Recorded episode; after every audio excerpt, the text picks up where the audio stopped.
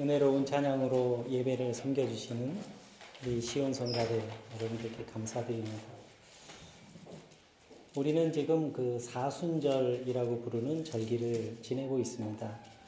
어, 부활절까지 이어지는 그 이 사순절에는 어, 1년 중에서도 어, 특히 예수님의 그 생애와 그리고 가르침과 그리고 십자가의 길에 대해서 우리가 조금 더 어, 깊이 있게 이렇게 묵상하는 그런 절기라고 우리가 할 수 있겠습니다.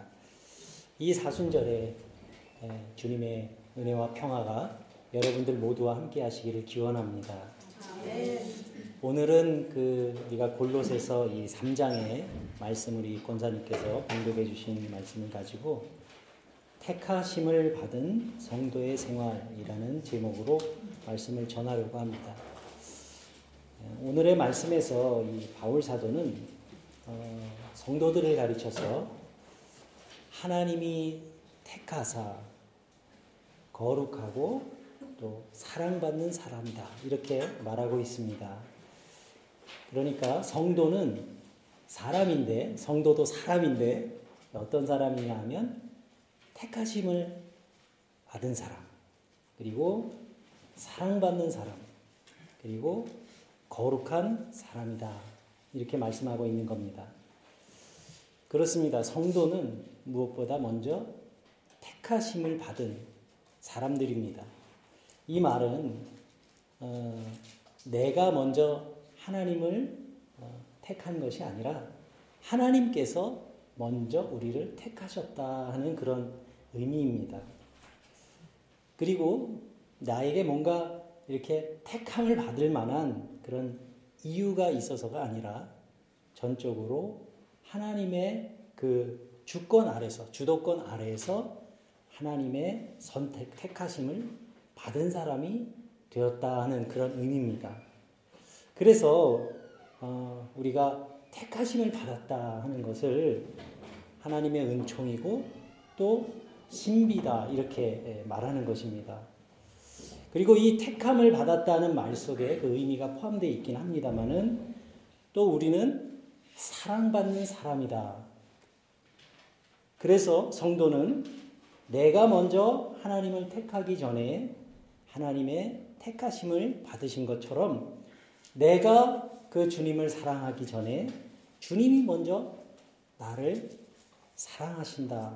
이렇게 믿고 고백하는 사람들이 성도인 겁니다. 우리 그 자녀들이 어, 이렇게 누군가로부터 어, 사랑을 받으면서 내가 어, 잘하고 있다는 그러한 감정을 어, 느끼면서 자라는 아이들은 어, 자기 자신을 사랑하는 법을 그 성장 과정에서 배우게 된다고 합니다. 그리고 사람은 나를 소중히 아껴주는 사람 누군가가 있기 때문에 내가 소중한 사람이라고 하는 것을 어, 알게 되는 어, 그런 법입니다. 그래서 사랑을 받는다고 하는 것은 우리가 그, 그만큼 소중한 일입니다. 그리고 내가 뭐 사랑받을 만한 그런 특별한 것이 없음에도 불구하고 나를 사랑하시는 그 주님의 사랑 덕분에 우리는 모두 귀하고 소중한 사람들이 되었습니다. 오늘날 같이 분주하고 바쁜 이 현대를 살아가는 사람들에게 가까이 있는 그 영혼의 문제가 뭐가 있습니까?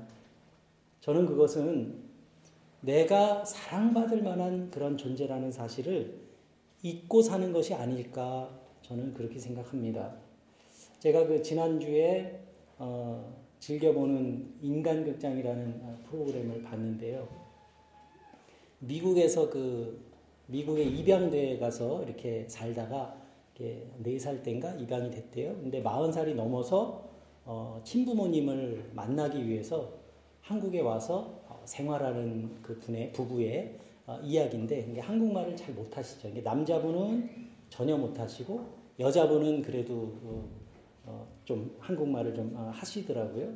그래서 그분들이 이제 친부모님을 찾기 위해서 어, 한국에서 이제 한 1년 동안 지금 살고 있다고 그래요. 그러면서 어, 그런 어, 인간극장 프로그램을 봤는데 어쩌면 어, 우리들은 어, 그런 환경이 아니기 때문에 어, 그분들의 그런 생각과 마음에 깊이 공감할 수 없을지는 모르겠지만 저는 그분들이 그리워하는 것은 바로 사랑에 있다고 그렇게 생각을 했습니다. 여러분들께서도 한번 시간이 되시면 한번 좀 어, 보시기를 좀 추천하고 싶습니다. 그래서 저는 어, 내가 얼마나 소중한 사람인지 그리고 또 얼마나 사랑받는 사람인지 잊어버린 채 우리들의 고난한, 고단한 그런 삶의 환경에서 일희일비하면서 살아가는 모습이 바로 성경에서 이야기하는 인간의 타락이 아니겠는가 이렇게 생각하고 있습니다. 하나님의 그 사랑으로부터 멀어진 삶을 사는 것이 곧 영혼의 타락이다라는 말씀입니다. 물론 우리는 때때로 어려운 문제에 마주칠 때가 있습니다. 또 외국에 살다 보니까 한국에 사는 것과는 또 다른 어려움들도 있고요. 뭐 환경적인 문제들도 있고 또 문화적인 어, 어려움을 겪을 때도 있고 또 어, 외로움을 느낄 때도 있습니다. 그런데 늘 우리 주변을 맴도는 이러한 어려움도 어려움이지만 내가 하나님의 사랑받는 사람이고 또 그렇기 때문에 소중한 사람이라고 하는 그 사실을 잊고 살아가는 것이 더 심각한 문제라고 봅니다. 여러분, 우리를 향한 주님의 사랑은 어떤 조건과 형편에 따라 달라지는 그러한 사랑이 아닙니다. 그 사랑은 변치 않는 한결같은 사랑입니다. 그리고 그 주님의 사랑은 이 세상에 그 누구도 빼앗을 수 없는 그런 사랑입니다. 이것을 믿는 사람에게는 이 사실이 그의 삶을 지탱해주는 아주 든든한 뿌리가 됩니다. 이 주님의 사랑을 믿음으로 고백하시는 여러분들 되시기를 바랍니다. 물론 주님의 택하심을 입고 또 주님의 사랑을 받는 사람이라고 해서 인생의 어려움을 만나지 않는 것은 아닙니다. 만약 신앙생활이 그런 거였다면 예수님도 십자가를 지실 필요가 없었을 겁니다. 사탄의 세력을 다 물리치고 이 땅 위에 영광의 나라를 세우시면 되는 거 아닙니까? 그런데 예수님의 길은 십자가의 길이었습니다. 그래서 예수 잘 믿는 사람들도 세상 사람들과 똑같이 정말 기가 막힌 일을 만날 때가 있죠. 건강의 어려움을 겪기도 하고요. 또 실패의 쓰라림을 맛보게 될 때도 있습니다. 때로는 자녀들이 속상하게 하는 일도 있기도 하고요. 온갖 세상의 어려움들이 성도들에게도 찾아옵니다. 그리고 그것이 우리가 살고 있는 이 세상의 삶입니다. 그런데 주님의 사랑은 우리가 인생에서 감당해야 할 이러한 모든 고통들을 면제해주는 그러한 사랑이라기보다는 그러한 어려움도 능히 견뎌내면서 나에게 다가온 그 시련 속에 담겨진 그 아주 값진 빛나는 그 보석들을 골라낼 수 있는 그러한 지혜를 우리에게 주시는 그러한 사랑인 겁니다. 그래서 시편 40편에 기록된 말씀처럼 나를 기가 막힐 웅덩이와 수렁에서 끌어올려 주시고 그러니까 우리가 기가 막힐 웅덩이와 수렁에 빠지지 않는 삶이 아니라 우리가 그 기가 막힐 웅덩이와 수렁에 빠졌더라도 내 발을 반석 위에 두사 내 걸음을 견고케 해주시는 주님이신 겁니다. 주님의 사랑은 바로 그런 겁니다. 그래서 주님은 우리가 어린아이처럼 그냥 주님을 의지하기만 하는 그러 사람이 아니라 성숙한 자유인이 되기를 바라시는 겁니다. 오늘 본문 말씀에서 바울 사도가 성도에 대해서 이렇게 말합니다. 택하심을 입은 사람, 그리고 사랑받는 사람, 그리고 거룩한 사람. 그런데 이 택하심을 받은 사람과 사랑받는 사람은 이 파시브예요. 이 수동적인 그런 상태를 말하는 게 내가 선택하는 게 아닌 거죠. 그런데 이 거룩한 사람이라고 하는 말에는 액티브한 능동적인 표현입니다. 솔직히 말씀드리면 저 역시 이 말씀 앞에 굉장히 부끄러운 마음을 감출 수가 없습니다. 과연 내가 하나님 앞에 거룩한 사람인가 생각해 보면 참 부끄럽습니다. 여러분은 어떠십니까? 주님께서 예수님께서 제자들에게 너희는 세상의 소금이다. 너희는 세상의 빛이다. 이렇게 말씀하신 것처럼 사도는 성도들을 가리켜서 당신들은 여러분들은 거룩한 사람들입니다. 이렇게 말하고 있습니다. 그런데 여러분 예수님께서 제자들에게 하신 이 말씀은 우리가 이미 세상의 소금이고 세상의 빛으로 그렇게 살고 있기 때문에 하신 말씀이 아니죠. 그죠? 이 말씀은 지금 우리의 상태가 아니라 우리의 소명을 말씀하신 겁니다. 그렇죠? 그것처럼 바울 사도의 말도 우리가 그렇게 이해할 수 있습니다. 여러분들은 거룩한 사람이 되십시오라는 겉면의 말씀인 겁니다. 자, 그렇다면 어떠한 사람이 거룩한 사람일까? 여러분들은 어떻게 생각하십니까? 기도를 잘하면 거룩한 사람일까요? 성경책을 많이 읽으면 거룩한 사람이 될까요? 그럴 수도 있겠죠. 근데 사도는, 바울 사도는 오늘 본문 말씀에서 거룩한 사람의 삶은 이런 것이다 라고 아주 친절하게 설명해 주고 있습니다. 그것이 무엇입니까? 궁휼한 마음, 자비로운 마음, 또 온유한 마음과 오래 참음을 옷 입은 사람. 거룩한 살, 사람의 삶의 내용은 이런 것이다. 이렇게 말씀하고 있습니다. 어떤 사람을 대하든지 그 사람의 부족한 허물을 보기보다는 그 사람이 가지고 있는 아주 소중한 어, 그런 장점과 그 가능성을 먼저 봐주고 그리고 다른 사람의 어떤 아픔과 슬픔에 공감할 줄 아는 그러한 마음을 지닌 사람이 거룩한 사람이다 하는 그런 뜻이겠죠. 긍휼한 마음, 자비로운 마음은 그런 것이니까요. 친절한 말과 행동으로 다른 사람의 허물도 감싸주려고 하는 그런 넉넉한 마음을 가진 사람. 또 누구를 대하더라도 자기 자신을 먼저 내세우기보다는 또는 다른 사람을 판단하려고 하지 않는 그러한 온유한, 온유한 사람. 그리고 사랑이 가득한 그러한 인내심으로 다른 사람의 그 마음 속에 그 하늘의 아름다운 향기 나는 꽃이 피도록 돌봐주는 사람. 거룩한 사람은 그러한 마음을 지닌 사람이라고 지금 말하고 있는 겁니다. 바울의 이, 이, 이 말은 결국 한마디로 요약할 수 있습니다. 여러분들은 무슨 일을 하든지 사랑 없이 행하는 일이 없도록 하십시오. 그 말입니다.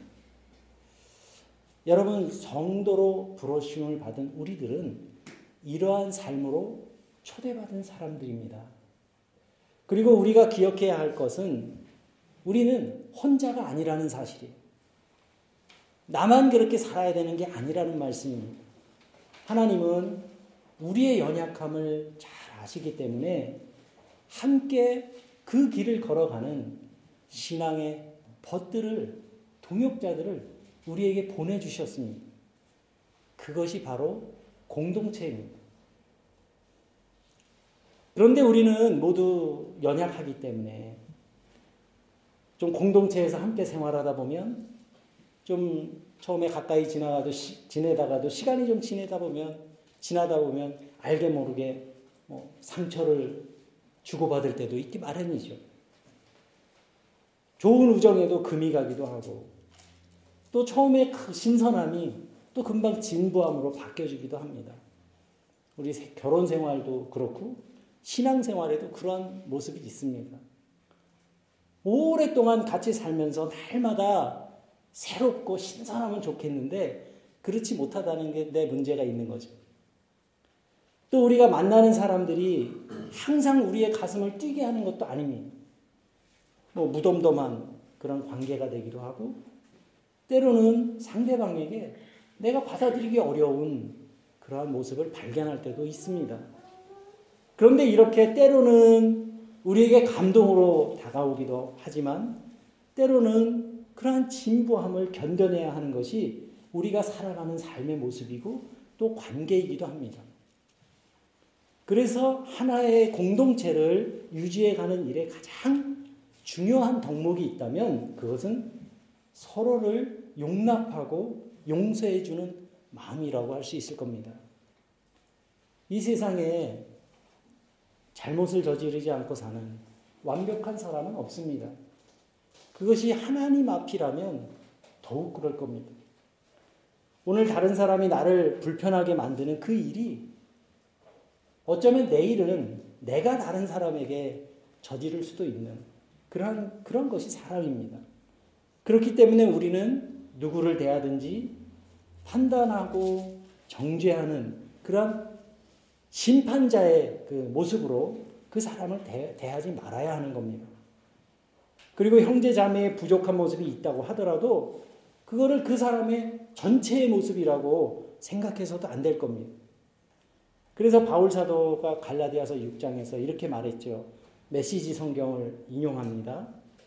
형제 자매 여러분, 어떠한 사람이 죄에 빠지거든 너그러운 마음으로 그를 바로 잡아주고 여러분 자신을 위해 비판의 말을 아끼십시오.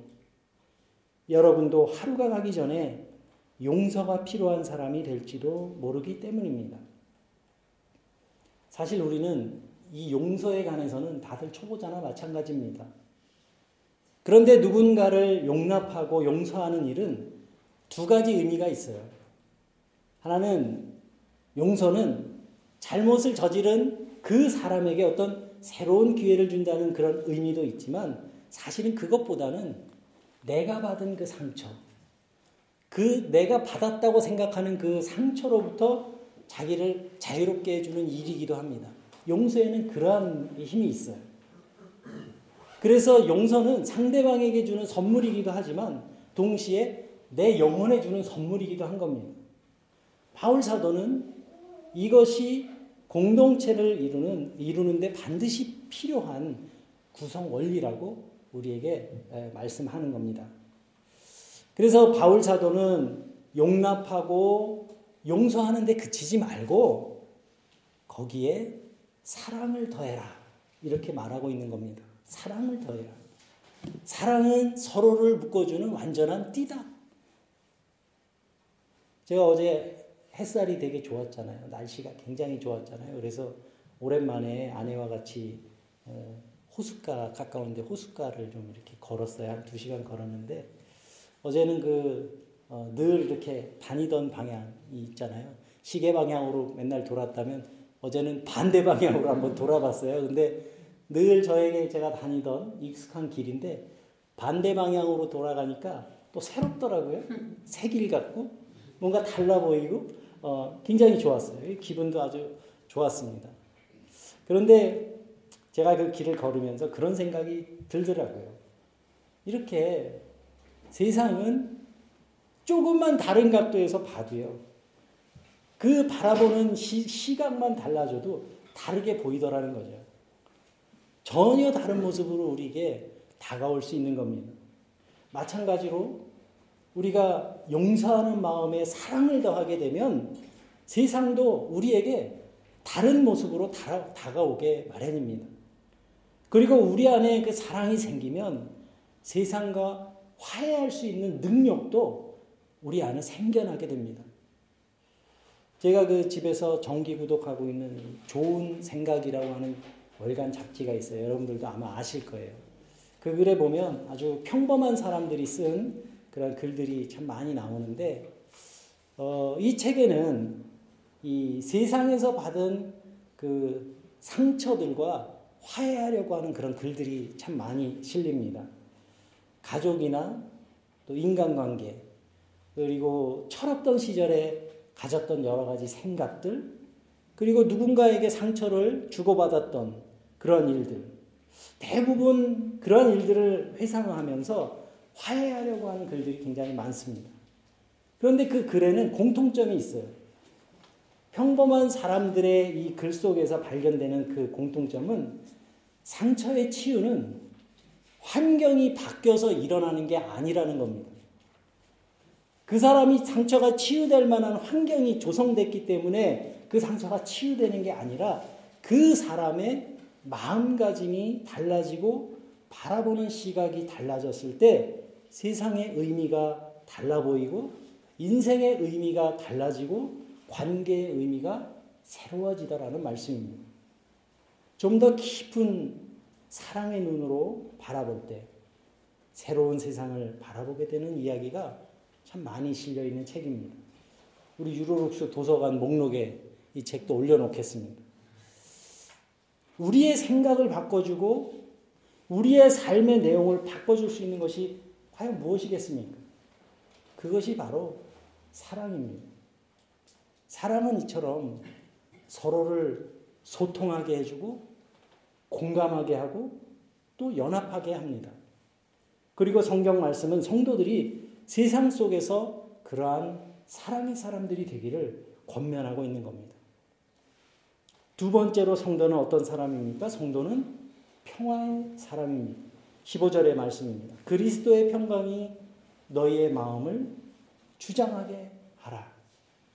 여러분, 그 사람이 어떠한 사람인지를 알고 싶으면 지금 그 사람의 마음을 지배하고 있는 것이 무엇인지 그것을 보면 그 사람이 어떠한 사람인지 알 수 있다고 했습니다. 어떤 사람들은 이 불확실한 그 어? 미래에 대해서 늘 불안해하는 사람들도 있어요. 또 내년에 어떻게 될지 걱정과 근심이 가득합니다. 또 얼마 전에 어떤 방송을 보니까 한국에 전쟁 난다고요. 다 직장, 가족 다 정리해갖고 태국 가서 사는 사람들도 있, 더라고요 여러분 보셨어요? 그런 분들이 좀 있어요. 지금 그래서 그게 문제가 된답니다. 어? 불안한 거예요. 불안한 거예요. 언제 전쟁 날지 모른다고 태국 가서 살고 있어요. 우리는 쉽게 이해할 수 없지만 그런데 우리가 마주치는 그러한 인생의 위기는 하루 이틀의 일이 아니죠. 그리고 이 시대만의 문제도 아닙니다. 그래서 옛날 사람들은 옛, 날부터 인생을 고통의 바다라는 뜻으로 고해라고 이렇게 이야기하지 않습니까? 살아보니까 정말 그런 것 같아요. 큰 파도 하나를 넘어, 넘어갔나 싶으면 또 다음 파도가 몰려오고 그렇지 않던가요?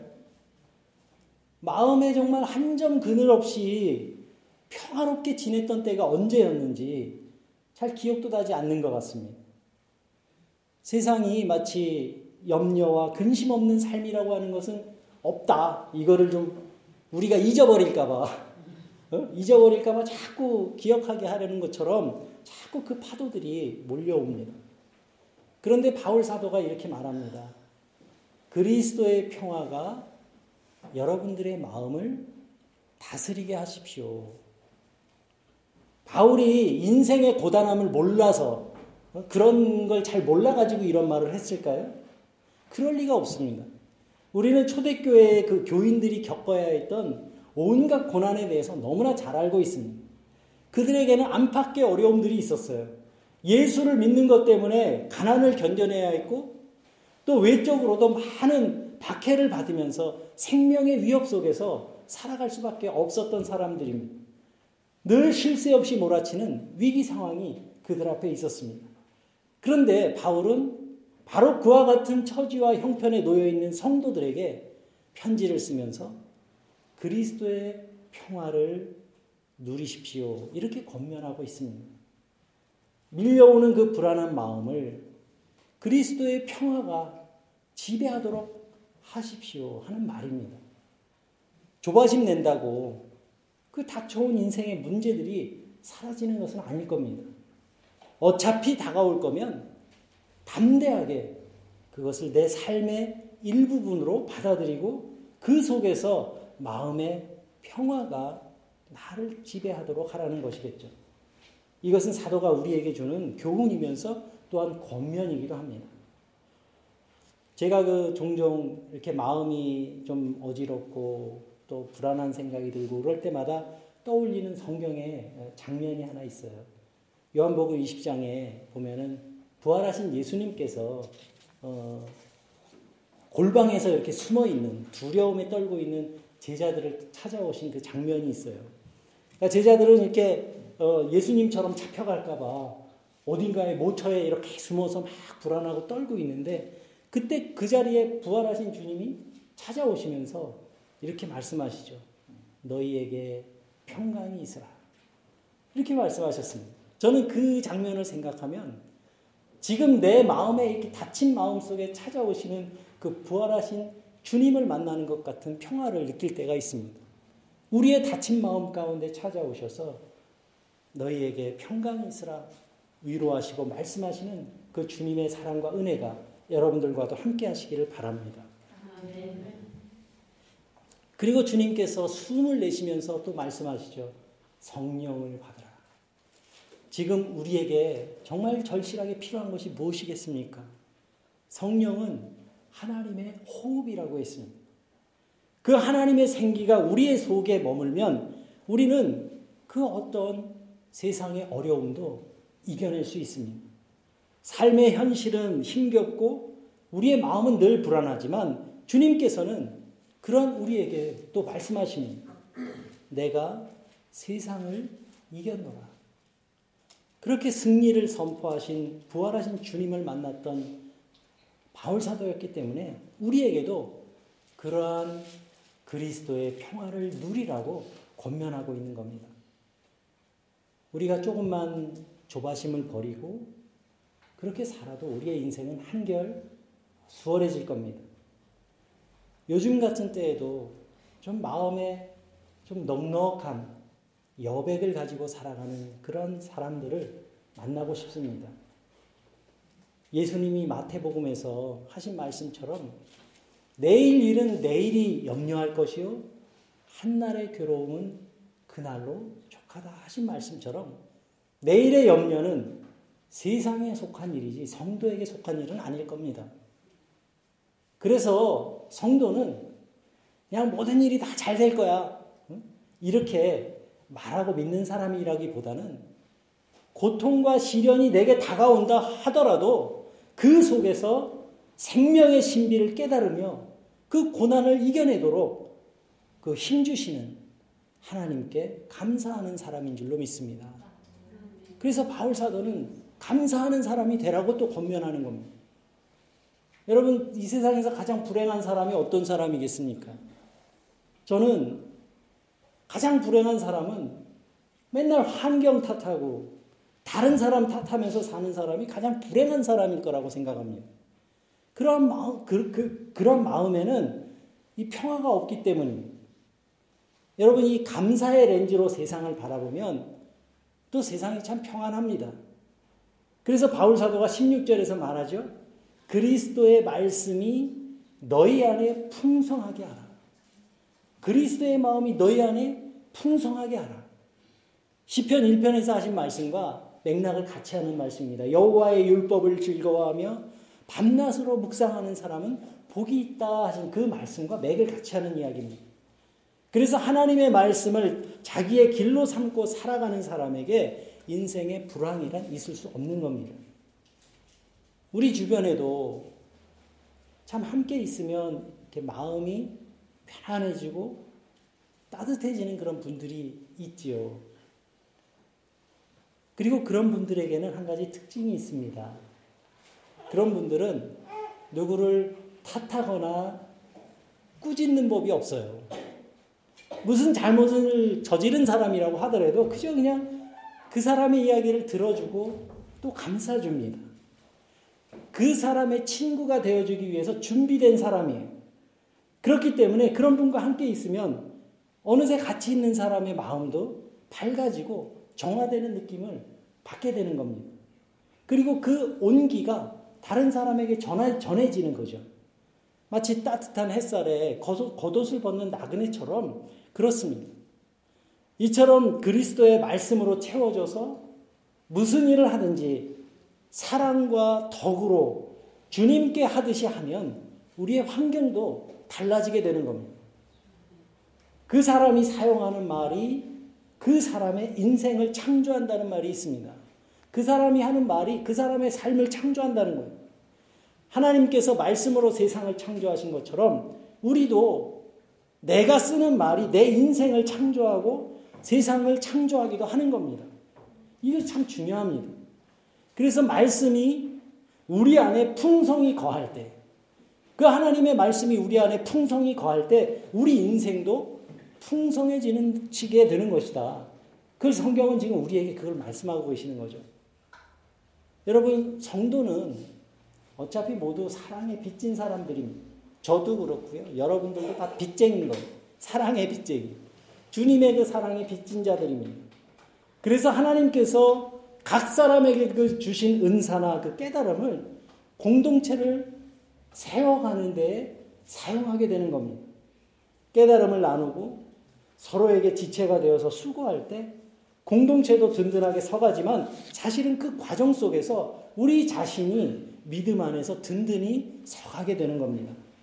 그래서 오늘 마지막 절 본문 17절에서 이렇게 말씀하죠.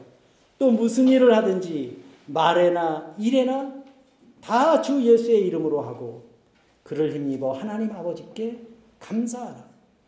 무슨 일을 하든지 주님의 이름으로 하고 사랑과 덕으로 하려고 노력해라. 그 말씀입니다. 그리고 말로만이 아니라 그것을 삶으로 살아내기 위해서 노력해라 하는 말씀이겠죠. 오늘 3월의 첫째 주일 맞이했습니다. 오늘은 인명 예배로 드리지만 이 예배는 비단 새로 우리 어, 신천 집사님들이나 교회의 직분을 맡으신 분들에게만 해당되는 말씀은 아닐 겁니다. 성도인 우리 모두가 주님의 일꾼이요 또 부르심을 받은 사람들입니다.